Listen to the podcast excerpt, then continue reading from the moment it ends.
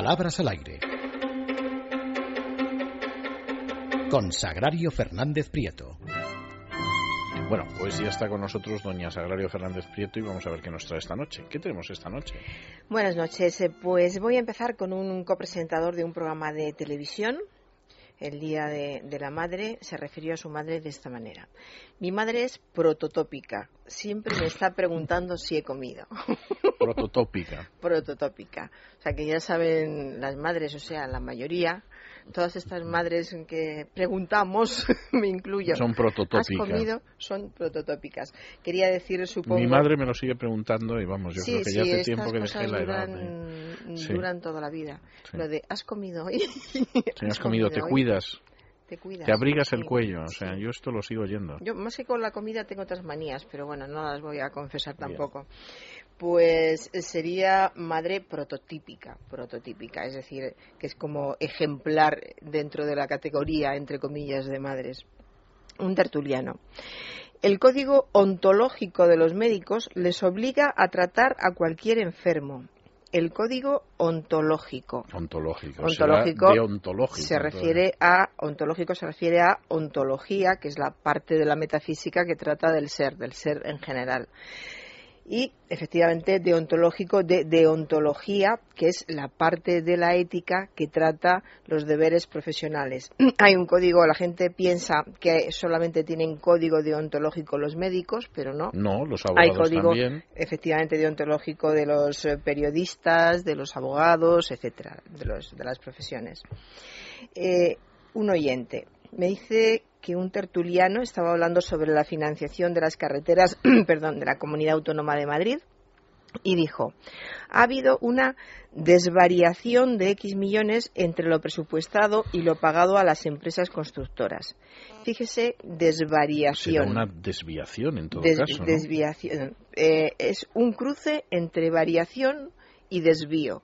Y es un sí. cruce muy significativo, porque cuando falta dinero y no se sabe qué ha pasado y alguien dice ha habido una desvariación, pues seguramente tenía en la cabeza que ha habido un desvío de dinero en vez de una variación entre una cifra y otra. No lo sabemos, no sabemos lo que tiene nadie en la cabeza, pero parece que el cruce puede ir por ahí. Es un cruce, desde luego, entre variación y desvío o desviación.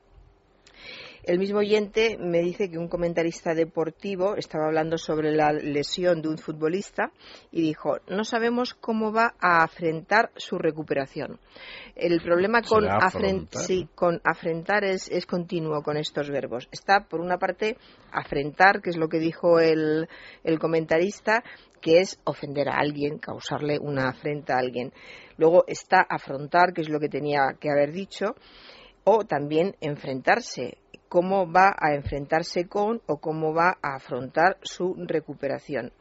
Aquí yo creo que es el, el cruce entre eh, afrontar y enfrentarse, lo que hace Puede que la gente se, se confunda. Pero este error con, con afrentar, enfrentar, afrontar es muy común, muy común.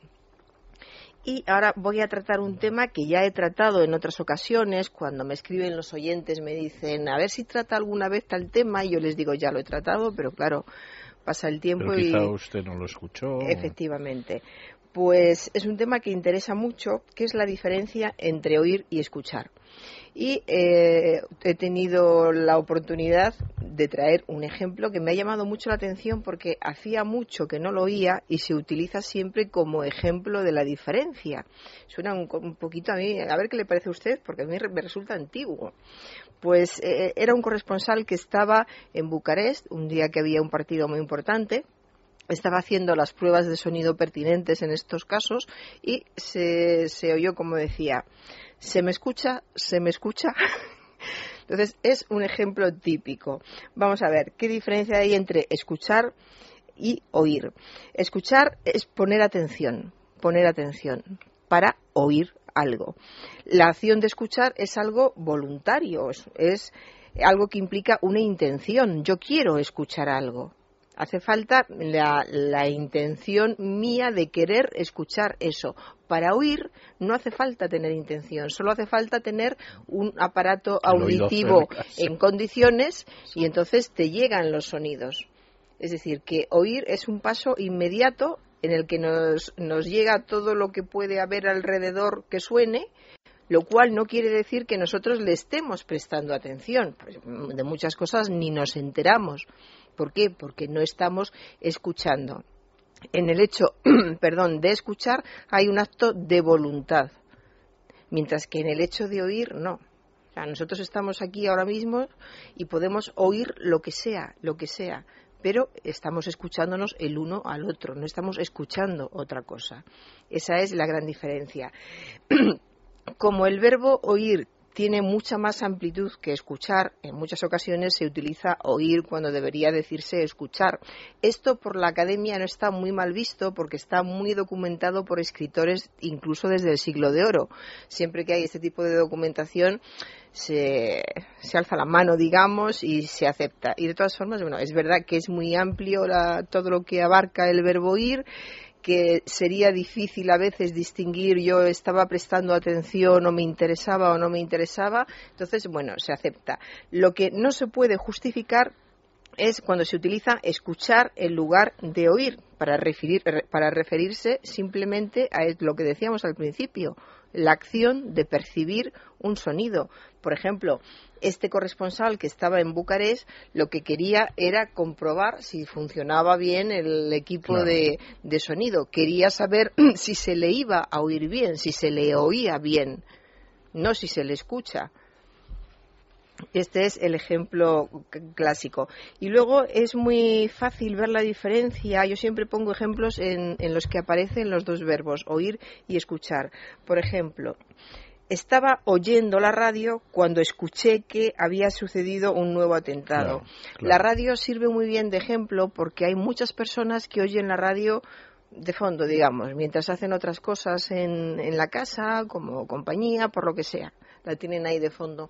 En el momento en que les llega que están hablando de algo que les interesa, empiezan a prestar atención y entonces ya pasan a escuchar pasan de oír a escuchar. Y también es muy típico lo de la lluvia. Bueno, en español tenemos un refrán que dices tú, eh, se dice tú como quien oye llover como quien oye llover es alguien que no, que no hace absolutamente nada. Llueve y la persona lo oye, pero no le sirve para nada. ¿Por qué? Porque no, es nada útil, es simplemente un sonido que, que, le llega. Le entra por un oído y le sale por el otro. Otro refrán, tenemos muchas frases y dichos en, en español con el verbo oír. Y siempre con esta idea de que oír, simplemente oír, es bueno y es sano, pero eh, a nuestro cerebro no le dice nada. Pues le puede llegar algo o no llegar, que es cuando ya empezamos a prestar la atención. Cuando el cerebro empieza a prestar atención a lo que está oyendo, es cuando pasa a escuchar. Y esa es la diferencia fundamental. Otro ejemplo muy clásico es el de la lluvia. Incluso eh, eh, creo que esto que traigo es de alguna novela. Oyó la lluvia que comenzaba a caer y dejó de leer para escuchar su monótono sonido. Entonces, uno está escuchando la lluvia mientras lee, no, está oyendo la lluvia mientras lee, pero no le está haciendo ni caso. Cuando llega un momento que a lo mejor es más fuerte o quieres descansar, entonces te relajas escuchando el sonido de la lluvia. Yo creo que ha quedado claro, ¿no? La diferencia entre, entre oír y escuchar. Puedo seguir, ¿no? Sí. Un oyente también me envía esto, colaborador de un programa de televisión. Yo estoy a favor de los biciclistas los biciclistas. Ah, sí, sin más, sí, de los biciclistas. Ya se sabe, de bicicleta. No, no, sí, entiendo perfectamente de, bicicleta, viene, De bicicleta biciclistas. Pues los que conducen bicicletas todos sabemos que son ciclistas, por supuesto, ciclistas. Una reportera. Las entradas conlindantes a la Puerta del Sol están llenas de gente. Este error es muy común también, en vez de colindante, añadir una N a a la primera sílaba y decir conlindantes. En fin, sabemos que es colindar, lindar dos fincas o terrenos en este caso. Un reportaje sobre Budapest. La monumentalidad de la ciudad se siente desde este puente. La monumentalidad de una ciudad no se siente, se contempla, se percibe, se ve, es decir, que de los cinco sentidos que tenemos cuando estamos delante de los monumentos de una ciudad, el que ejercitamos es el sentido de la vista, no ninguno de, los otros, no el tacto, por ejemplo, que sería el de sentir. Una tertuliana. Nuestros problemas son pecatas minutas. Este error también es muy común pecatas minutas. Eh, Declinar el género neutro en latín se ve que mm, es excesivo para ciertas personas. Pecata minuta es una locución latina que significa pues, algo pequeño, una cosa pequeña o sin importancia.